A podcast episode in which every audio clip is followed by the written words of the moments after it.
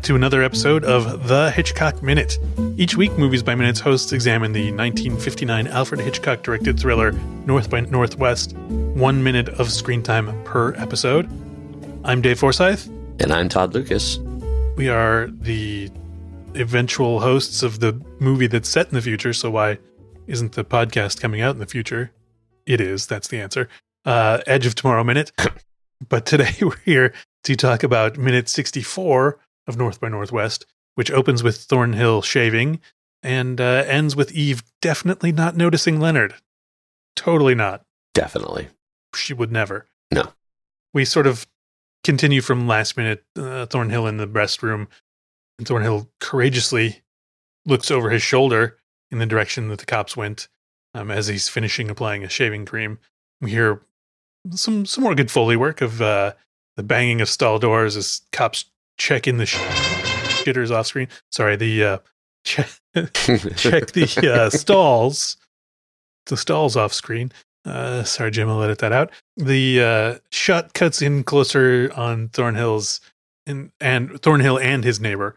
It's still showing us their faces in the mirror, but it, so it, it, essentially, Cary Grant's back is filling the center of the mirror, but then we get their reflections stage right and stage left, or uh, yeah. So as they continue to sh- to shave, so we get more of that very effective reflective shot of them. Yeah, Bernie still seems to be dead back there. Bernie's camped out. know. His, I mean, it's a legit place to nap. He's not like laying on the floor of the men's room. There's like a, a leather lounger for him Yeah. back there to, to to take. Maybe that's one of the fifty cent stools. I don't know. And sure, I'd give you 50 cents for one of those at work yeah, some days. if it Come is, on. it's totally worth it. So, uh, without changing the shot uh, in the mirror, we see the cops leave the bathroom uh, at sort of different levels of hustle. Right? We get the the first cop chugging out of there, and the second one's like, "Man, we didn't find nothing. I'm leaving." You know. yeah, a little bit different energy. They come busting in like they're they're intending to just smash the stalls down, and then they, they leave you know, a little more tail between the legs. I think they came in the, the restroom as their last resort. It's the last place in the Yeah. building. Where else did they go first? Yeah, is what I want to know. They come in like the SWAT team, and they leave like the evidence techs. So, it had to have been a moment. I mean, it, it is a good sign that that was the last place they went because Thornhill did manage to effectively ditch the, the outfit. I'm Right. sure it's in the suitcase where his suit came out of, but you know, he had, was able to get dressed to where he looked convincing, and you know that had to take two Minimum, minutes yeah. minimum. And you know, for him, it was probably more like five or six. he is So, sort of a pretty boy. Yeah, just a little bit. Um, but yeah, he's so he, he's managed to put on this outfit and get out all of his shaving gear and get it get his face half la- half lathered. But yeah, here we sort of cut to uh, this is the the gag of of the scene, right? Right. The neighbor's using a a very manly straight razor, uh, and appears to be appears to be very efficient and practiced at this whole face shaving thing. Thornhill reaches for some sort of, I guess it's a travel razor. Do you think maybe it's Eve's razor? It's it's Eve's travel razor. Yes, it, it's for touching up her Ah, armpits or her legs. So I'm sure. It's um, So- but it's a travel razor with a tiny little blade, um, and an even tinier handle. And Thornhill takes a, a single swipe down his cheek with it. And his neighbor gives him this like this comedic reaction to it, sort of stares back with open mouthed wonder. What on earth is that? yeah. But uh, Thornhill, without even averting his eyes, uh, big, you know, because they're in the mirror, he, Thornhill can see that his neighbor is being incredulous, and he brings the tiny razor right up in front of his uh, neighbor's face so he can give it a good look. The the neighbor does this sort of great indignant eyebrow raise and returns to his own face. His eyebrow acting is Yeah, yeah. fantastic. Yeah. Which is weird. I just noticed today that my eyebrows don't move the way I think they do when I feel like I'm emoting with my eyebrows. I don't know. I, for some reason, there was a mirror nearby when I was talking with someone. And I'm like, huh, they really don't move very much. Oh, well. this guy, on the other hand, he's, well, and he's awesome. got the, the benefit of having the mirror there the whole time, so he knows exactly how much his eyebrows moving. In fact, they probably did like eight or nine takes this, and Hitchcock was like, "More eyebrow." You know, that's that's that's my Hitchcock impression. It's terrible. Yeah, your. Hitchcock. I made him sound like a some sort of weird cowboy, but he's well, he would be some sort of weird cowboy if he were a cowboy. he, he would be the weirdest of cowboys. You'd think he'd at least have to be the Yeah. sheriff, right? Yeah, yeah, for sure. Uh, yeah. So the the neighbor gives great eyebrow and sort of a huff. Actually, he kind of gives him like a double eyebrow, like gives him the right eyebrow a little and then the left eyebrow a lot. But then Yeah, he, he waggles the whole thing yeah, well, he, he keeps the left eyebrow up because he's he's working on that side of his face, right? So he's pulling that skin tight Yeah. and making all kinds of funny faces and gives him that sort of can you believe this guy look? But then uh Thornhill sort of returns the sassy look and uh it shaves the, the philtrum, the little the ridge in your nasal, you know, right there between your lip and your in your nose. Gives that one one good swoop Right. the, with the tiny little razor. Yeah, uh, what is that supposed to be about? I mean, most people don't grow a lot of hair there Yeah. in the first place, so oh, that's like the first place you go. Because all it really did was made it gave him a, a, a Hitler mustache, and, and he seems amused with himself when he does it. You know, slightly like he, like he's playing, like it's Yeah. just for fun. It's he's definitely putting on a show for this. Hitchcock probably just said, "Hey, okay, shave a little bit. We'll we'll, we'll record quite a bit of it and Yeah, see what we yeah, want it's to keep." a uh, it's a, like a reverse Hitler stash, right? It's, he's he's he's clean Yes, shaven exactly. only in that spot right there. So, um, it's funny.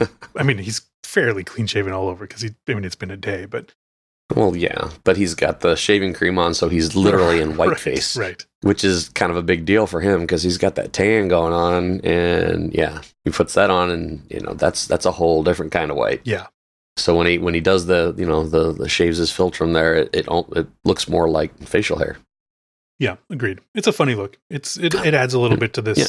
slightly comedic scene here. So It's, you have to have that gag moment because we just had the angsty mu- uh, music last minute, and uh, you know I need to calm down after Right. that a little bit. So this was fun. right, I think this maybe this was meant to like heighten the sense that he is now home free, right? Like Yeah, it's supposed to be giving, you know, it gives you relief from the last bit of tension. It gives you the direction that, that Hitchcock wants you to be looking. He thinks, you know, he's, he's, you know, as all good directors are doing in this sort of movie, they're misdirecting you. yeah, right. And, and he's constantly giving little bits of misdirection in every direction. Oh yeah, so I mean, it's, this is this is a twisty, turny thriller for sure. So, um, so yeah, I think this is meant to to make us feel safe for Thornhill, right, or or make us feel smart for Thornhill, right? Like he is outsmarted the cops in this instance again. well, I feel smart for Well, Eve and sure. I, I feel, uh, you know, happy that he did what he was told. right. So yes, right. It's he he's safe.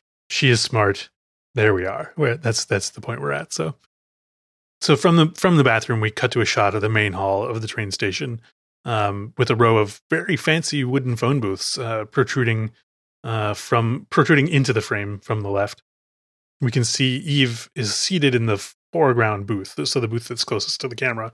She's on the phone, and there's a gaggle of people on a bench in the background.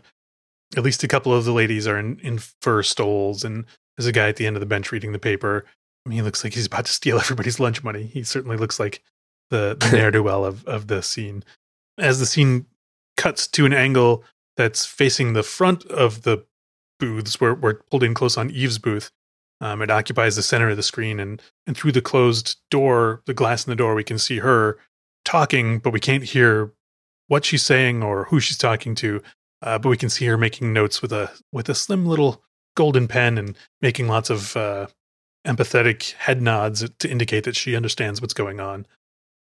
The camera starts a, a slow truck to the right, and we're going to essentially get a tour of the rest of the people in this bank of booths. So we see a man in in the next booth over, uh, doing pretty much the same thing as Eve, only uh, with head nods. The third booth contains a smoker dangling an unlit cigarette from his lips as he talks. Uh, he's ready to light good it. idea. Yeah, he's ready to It's a it. wooden booth. Yeah. Yeah, it's a it's a wooden booth with maybe flammable lacquer. Who knows? Yeah, he could light himself up pretty well in there, and or just asphyxiate himself because it's not very big. Oh yeah, and I mean he he literally has an open flame in his because his his um, he's got the cigarette dangling in his uh, in his mouth, and in, in in his right hand he's um, got this lighter that's got a very tall, skinny flame on it. Um, so yeah, he's he's ready to burn the whole place down. But I you know different culture. Everybody was smoking back then, right? So they they knew what to do with their lighters. The uh, the fourth booth is an older, more dour looking woman, sort of in an in an all black outfit and a hat, and likely she's been to or on her way to a funeral. I don't know. That's just a guess. She's disagreeing with whomever is on the other end of the call, though. And finally, we see Leonard in the last booth. Uh, he's facing out of the booth, so he's sort of you know not not facing the phone, but he's got his body turned away, so he's facing out of the the closed doors, but we can see directly into his face from through the glass. Um, and he's really well lit uh, for some reason. So, got to make sure we know who it is. Yes, right. You, you can't have any question that this is your uh, this is your co-conspirator, right? So he's being as demonstrative as Eve was, but he's waving around with his free hand and, instead of nodding his head. So he does seem to be making odd gestures. Uh, let's. I, I, I'm not really sure what I would be saying if my hand were making those movements. I mean, first he's you know he's pointing, shaking it, and then looks like he's pointing to a second thing, but then he turns his hand upside down, which makes it more like he's asking a question. I'm pretty sure we know that that's not what's going on. Yeah, to me, it kind of looks like he's he's going through a list of of instructions, like this, and then you know he's kind of giving that circular motion, like like sort of a circular away from him gesture, like this, and then this, and then this, and then this. Okay, I mean, all right, I'll buy that. that's that. my reading. Could be wrong. We we can't hear what any of them are saying, so it's really open to interpretation at this point. So it, it's one of those things that sort of like as it pulls across and you it's revealed that it's Leonard, you feel like a slight raise in the tension. You're like, oh no, he's there. Are they going to get caught? Until you maybe stop and think about it a little bit. Um, and you're like, wait, who was he talking to? Who was she talking to? Oh, they were probably talking to each other.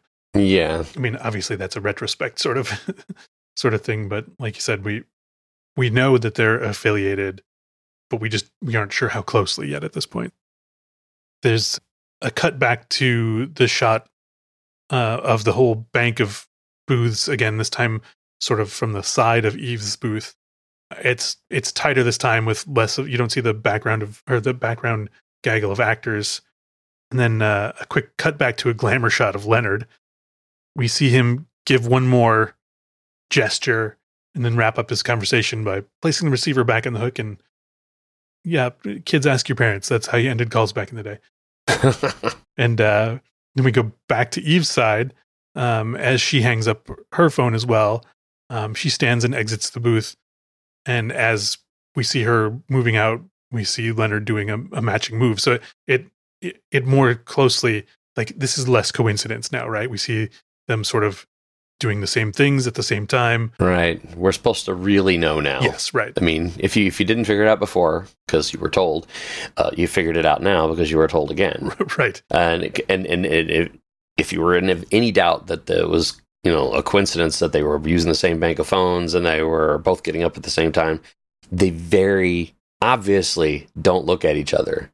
Right. I mean, Leonard looks all over the place, but never to his right. Right where she's standing. Yeah, so he he looks all around very quickly. His eyes are sort of darting around, but then when when he he does he, right, he doesn't look at her, and when he turns to leave, it is directly away from her. So um, and away from the camera as well. So in, into the lobby, and then we see Eve sort of standing there, very intently futzing with her her pen and her notepad. So right, yeah, her her version of covering for it is a lot more natural, a lot more believable.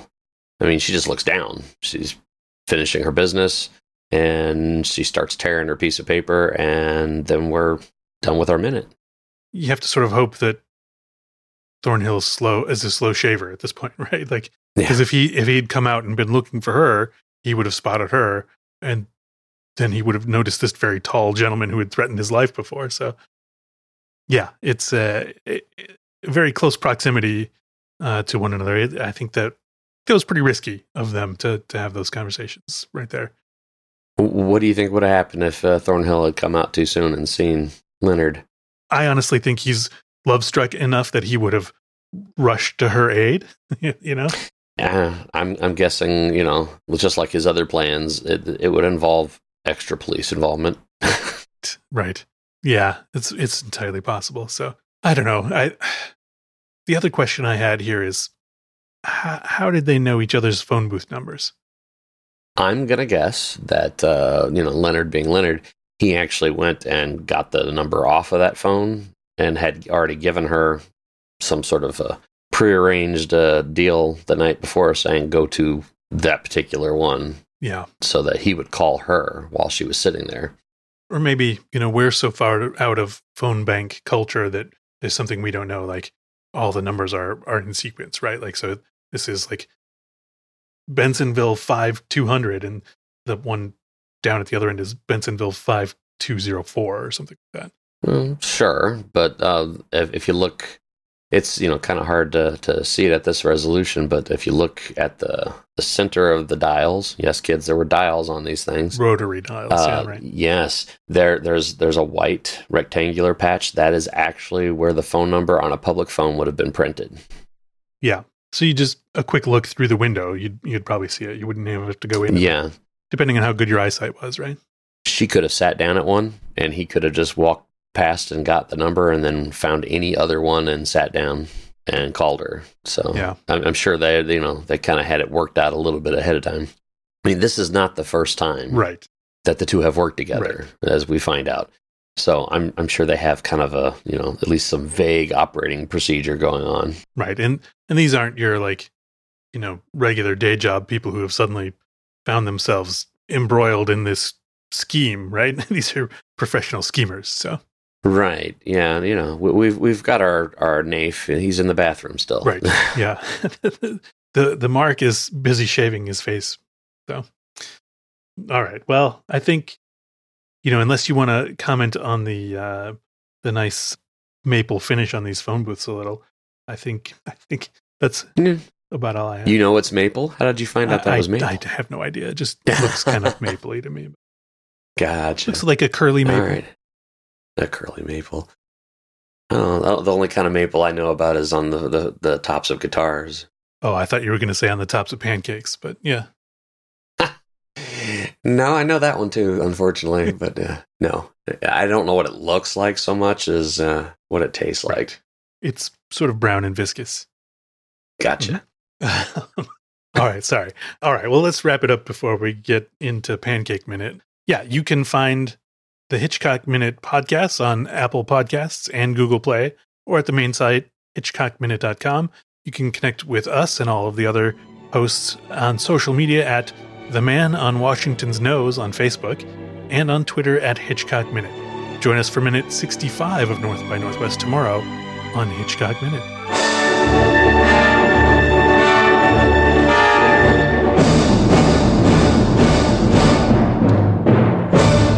Goodbye, Mr. Thornhill, wherever you are.